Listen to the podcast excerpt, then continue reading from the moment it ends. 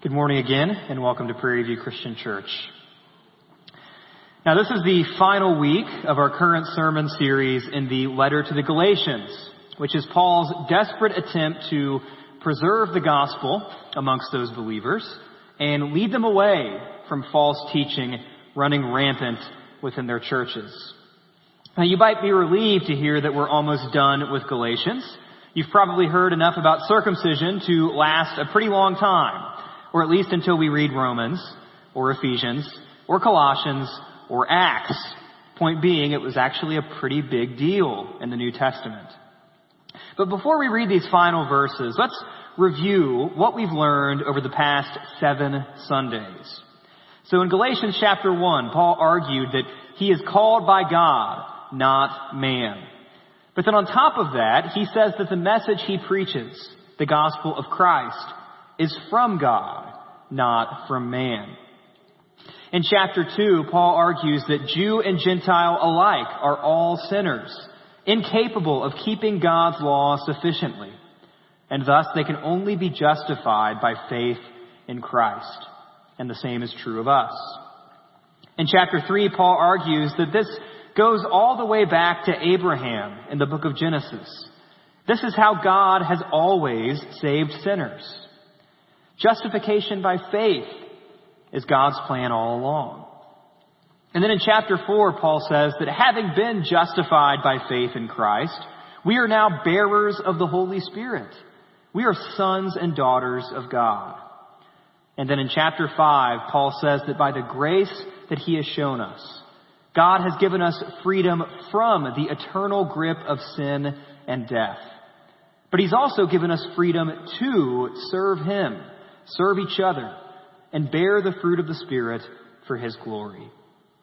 And then, of course, last week, we saw several practical ways this fruit of the Spirit can be made visible in the life of a church, how it can be seen in a household of faith. We can display the fruit of the Spirit by holding each other accountable, by bearing each other's burdens, and encouraging each other to faithfulness and to not give up. Now, like last week, we may be tempted to read over today's verses pretty quickly.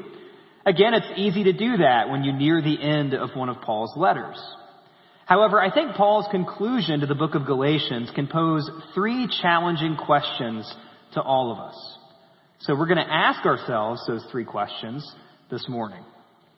But before we do, let's open up to Galatians chapter six, verse eleven.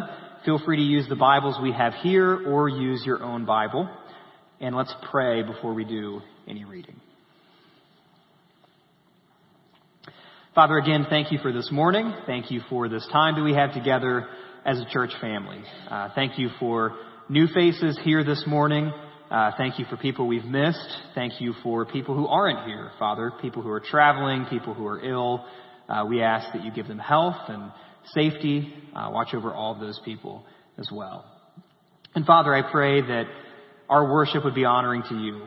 I pray that as we hear from your word, as we sing these songs, as we take communion, we would be reminded that you deserve all of the glory.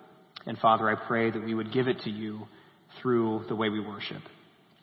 Father, thank you for the kids in the sanctuary with us, uh, the joy and privilege that we have to serve as an example uh, to these kids about what it means to worship you. I pray that we would be good examples, uh, but I also pray that we would maybe even learn a thing or two from them. And Father, again, thank you for this time we have together as a church family, like we talked about last week, a household of faith. Be with us as we learn together, as we grow together, as we serve together, as we love together, uh, as we go through the ups and downs of life together, and the ups and downs of following your Son together. We love you, we honor you, we worship you. That's what this morning is all about. And we ask all these things in the name of your Son, Jesus Christ, who lived and died and rose and ascended and will return. We ask this all in his name. Amen. Let's start by reading Galatians chapter six, verses eleven and twelve. Paul says there, "See with what large letters I am writing to you with my own hand." That's one of my favorite verses. When people ask for your life verse, I always say Galatians six eleven. And they turn to it and they say, really? What?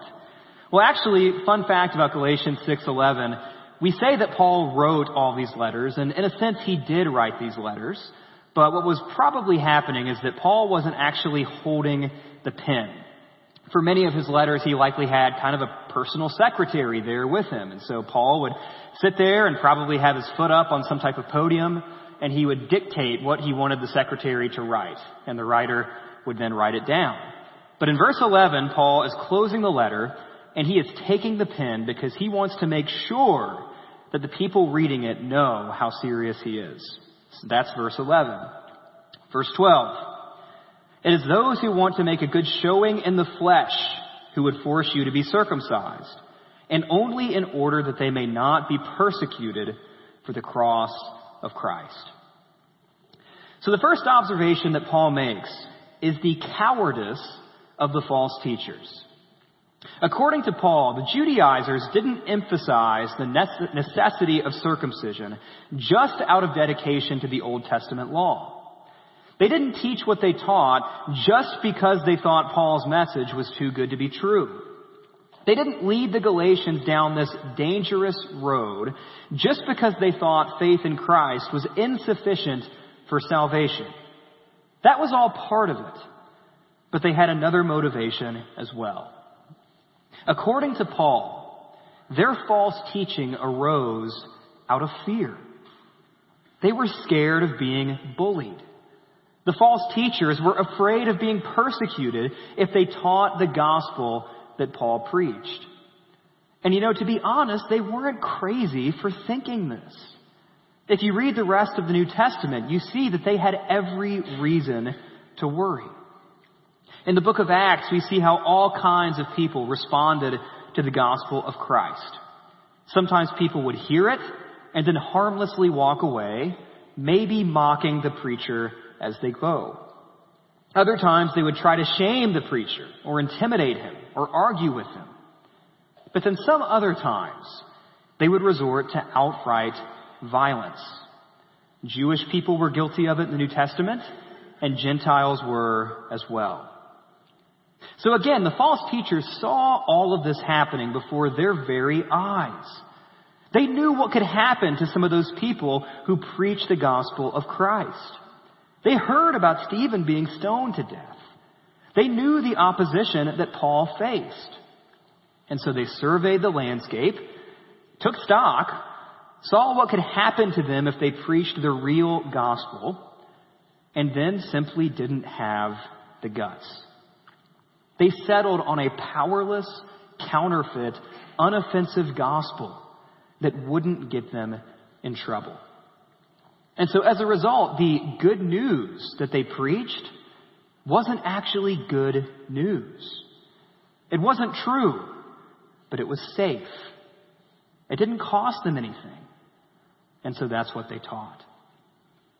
Now that leads us to difficult question number one that I think we can ask of ourselves this morning. Question one is this: would we seek to preserve the one true gospel in the face of persecution? Would we seek to preserve the one true gospel in the face of persecution? Paul did, and as we'll see in just a few verses, he had the marks to prove it.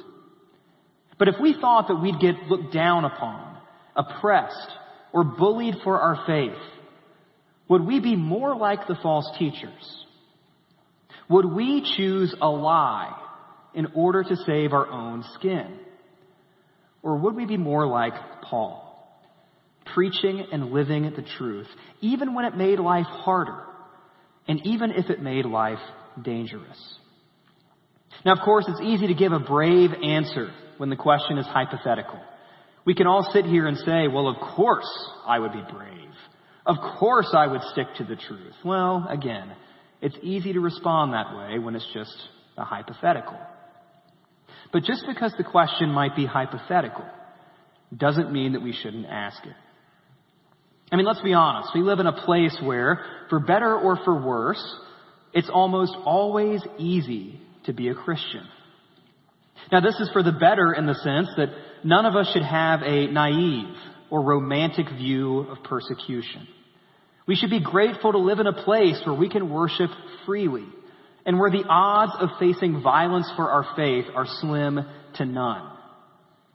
However, an easy Christianity can also be for the worse, in the sense that it can produce lukewarm believers, believers with their roots in rocky soil, who will wither away the second that the heat gets turned up, believers who will cave in the second that following Christ actually becomes difficult.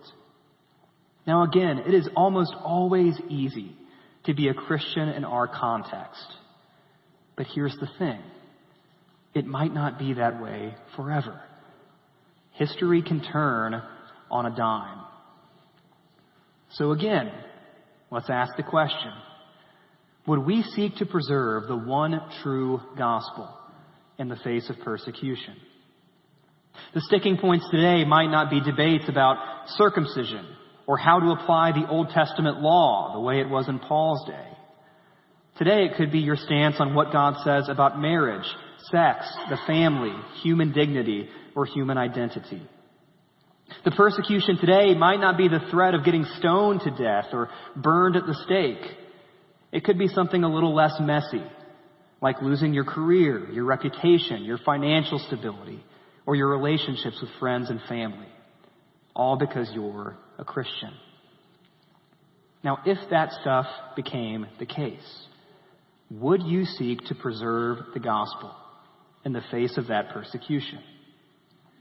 Again, as long as the question is hypothetical, it's almost impossible to answer with any real confidence. But it's still worth thinking about, because it might not be hypothetical forever. But let's jump forward to verse thirteen. Paul continues there. For even those who are circumcised do not themselves keep the law, but they desire to have you circumcised, that they may boast in your flesh. But far be it from me to boast except in the cross of our Lord Jesus Christ, by which the world has been crucified to me, and I to the world. For neither circumcision counts for anything, nor uncircumcision, but a new creation. And as for all who walk by this rule, peace and mercy be upon them, and upon the God of Israel. So one way that these false teachers could keep potential persecutors off their back was by pointing to all the Gentile believers they won to their cause. In that sense, they could make a show of the Galatians' flesh. They could boast in the Galatians' flesh. They could tally up all the converts that they got, all the circumcisions they performed, like a televangelist bragging about how many decisions they brought about. So Paul stresses again that it's not about circumcision. It's about Christ. It's about faith working through love. It's about the presence of the Holy Spirit. It's about being a new creation that only God can bring about. But then in an almost contradictory way, Paul says these false teachers aren't just cowards afraid of persecution. They're prideful about how many people they've won to their side. That's what they boast in. That's their glory. That's where the only hope and the only confidence that they have lies. So that brings us to question number two. What do we boast in?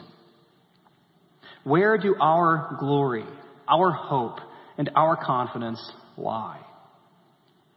You know, as I thought about this, I couldn't help but think about social media, because it's a tool that can be used for all kinds of wonderful, God-glorifying things, but it's also a great tool for boasting. Deep down, maybe part of the reason we use it so much is because it allows more of us to boast more frequently about more things on a bigger stage than we've ever had before. But you don't have to do it on social media. We can do it in all kinds of ways.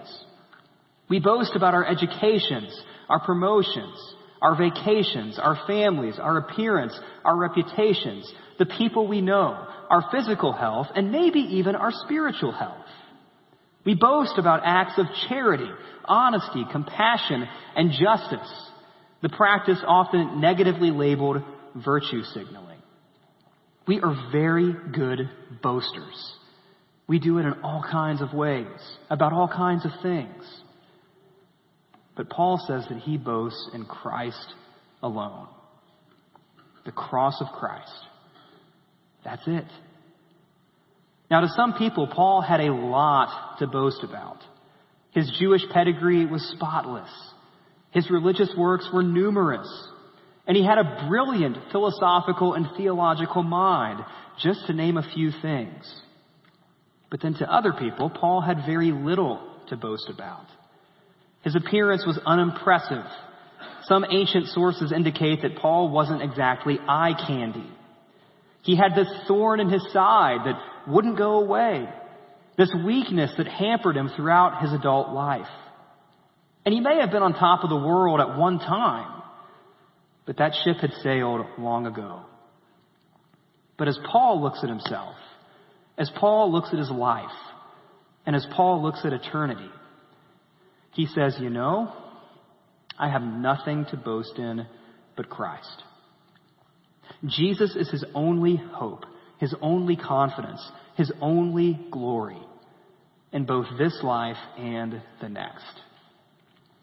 So again, we have to ask ourselves, what do we boast in? Eternally, the truth is that we have nothing to brag about in and of ourselves. We never have to worry about impressing God. Left to ourselves, we have nothing to bring to the table. We have nothing to offer. It's only by God's grace that we can boast in Christ. It's only by God's grace that we have the cross. Now, to most people in Paul's day and age, the cross was a horrific tool of execution, nothing that you would ever want to boast in. And to many in our day and age, the cross is a meaningless, watered down, outdated, and maybe even slightly embarrassing symbol. Again, nothing to boast in. But we do boast in it. And we boast in the one who died on it, because we have nothing else to boast about in eternity. Now, again, in this life, you may have a lot of reason to boast. You may have all the things that we listed earlier, the accomplishments, the accolades, the connections. But don't forget that if you're a follower of Christ, you have been crucified to this world, and this world has been crucified to you. And eternally, all your hope, all your confidence, and all your glory is in Christ alone. Nothing and no one else. But let's open to verses seventeen and eighteen, closing out the letter. Paul says there, "From now on, let no one cause me trouble, for I bear on my body the marks of Jesus. The grace of our Lord Jesus Christ be with your spirit, brothers.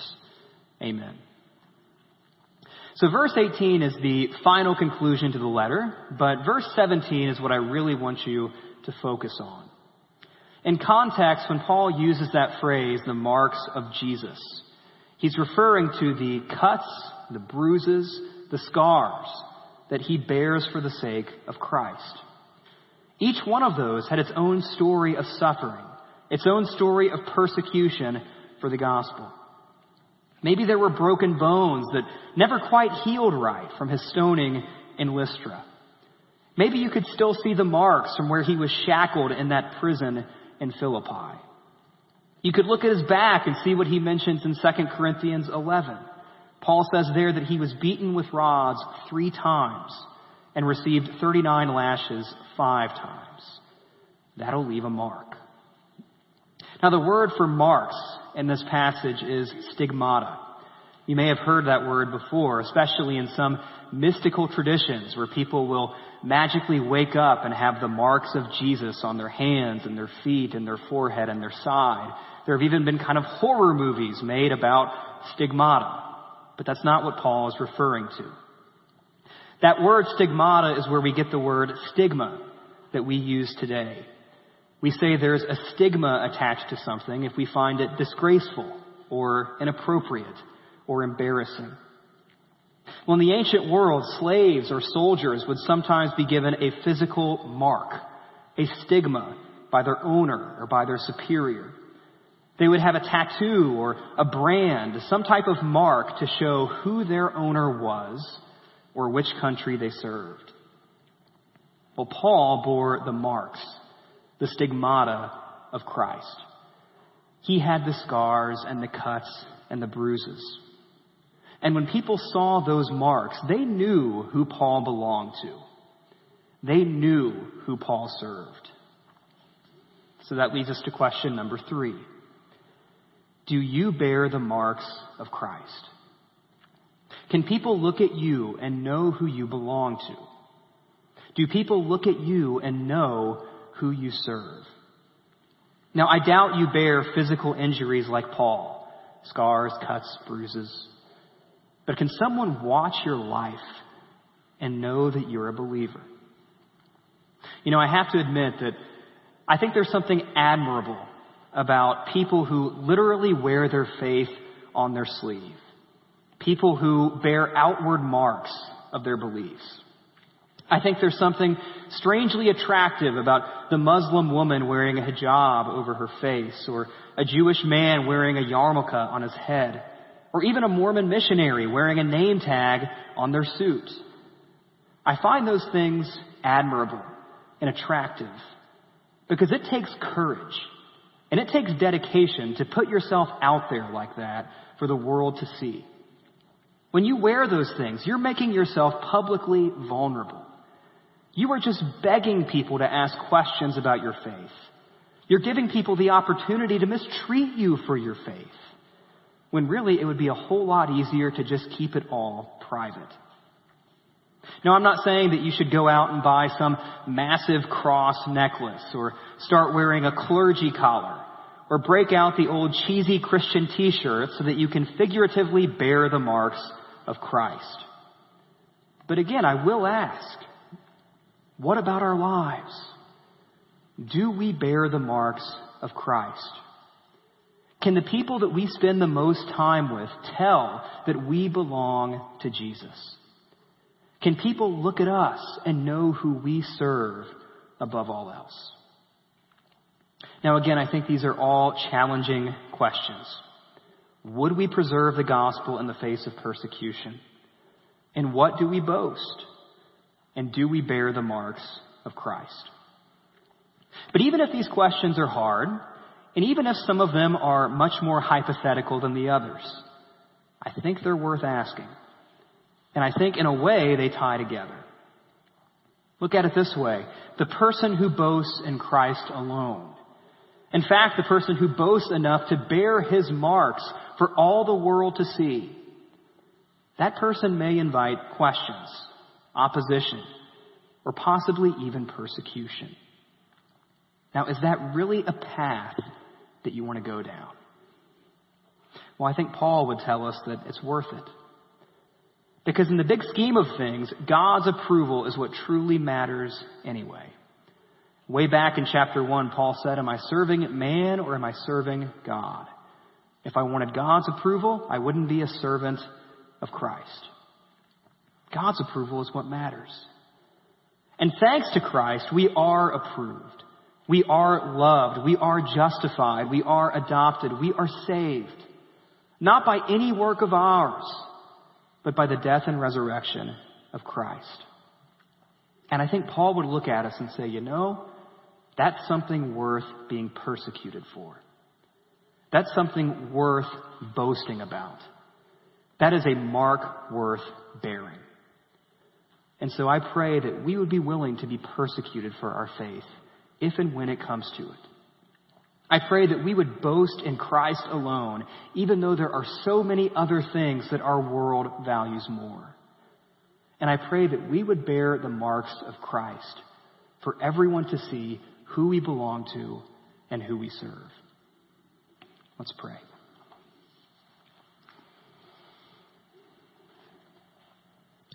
Father, again, thank you for this morning. Thank you for this time that we have together. Thank you for challenging portions of your word.